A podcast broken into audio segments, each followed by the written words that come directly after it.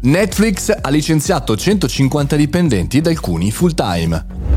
Buongiorno e bentornati al Caffettino Podcast, sono Mario Moroni e qui davanti oggi alla nostra macchinetta del caffè virtuale parliamo di una crisi, quella di Netflix, che taglia collaborazioni e anche dipendenti full time, in totale 150 in particolar modo negli Stati Uniti. Prima di continuare voglio parlarti di Foo Fighters. 27, 28 e 29 maggio a Roma, un evento dedicato ai creativi, un evento dedicato a tutti quelli che si occupano digitale e non soltanto. Acquista il tuo biglietto su foofighters.it. Ci vediamo lì soprattutto negli Stati Uniti, ma anche lo stop ad alcune collaborazioni importanti. Lo reputa un argomento da prima pagina The Verge che insomma fa un'analisi come la crisi del mondo dello streaming in generale e in particolare su Netflix stia colpendo anche i dipendenti, no? Non so se qualcuno ha letto il libro di Reed Hastings, molto interessante, ma anche abbastanza speculativo. Parla di densità di talenti e come alcuni vadano pagati alla grande per poi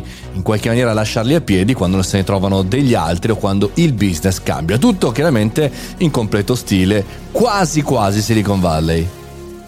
L'azienda di Los Gatos è veramente eh, sul pezzo per tutta una serie di operazioni, ma eh, ha detto ai giornalisti che eh, la decisione di stoppare, interrompere i rapporti di lavoro oh, delle, delle, singole persone, di queste 150 persone, non sarebbero in qualche maniera legate alle performance, ma al rallentamento della crescita, così hanno detto, e quindi chiaramente anche una riduzione di costi. È chiaro, è normale come chiaramente le aziende della G Company lavorino lavorino abbastanza velocemente sia in crescita che in decrescita. E viene un po' da sorridere quando si parla di startup o di digitale in Italia quando in realtà come sapete per un'azienda italiana sarebbe impossibile licenziare dal giorno 1 eh, al giorno 2 150 dipendenti soprattutto se la motivazione è l'azienda sta crescendo un po' poco un po' meno rispetto alle previsioni nel primo trimestre di quest'anno Netflix aveva perso circa 200.000 abbonati. E tra l'altro è il primo calo uh, dell'azienda eh, nell'arco di dieci anni. È anche vero che all'inizio faceva molta fatica, era sovraindebitata e quasi si era auto venduta, autopromessa a blockbuster.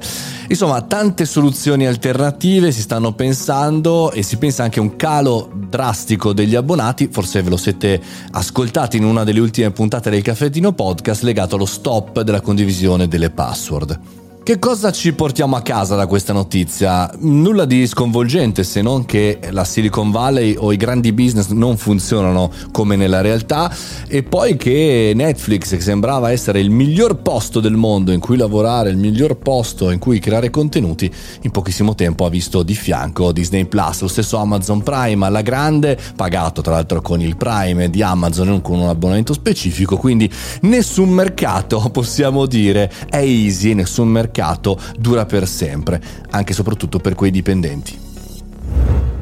Noi ci vediamo a proposito di dubbio a Roma il 27, 28 29 maggio. Mi raccomando, venite al 28 maggio anche al Teatro Palladium nello specifico se vi va di ascoltare tantissime persone anche che creano contenuti, magari anche su Netflix. Noi ci vediamo lì oppure ci sentiamo domani come sempre alle 7:30. Io sono Mario Moroni e questo è il Caffettino Podcast. Ogni singolo giorno da più di mille puntate.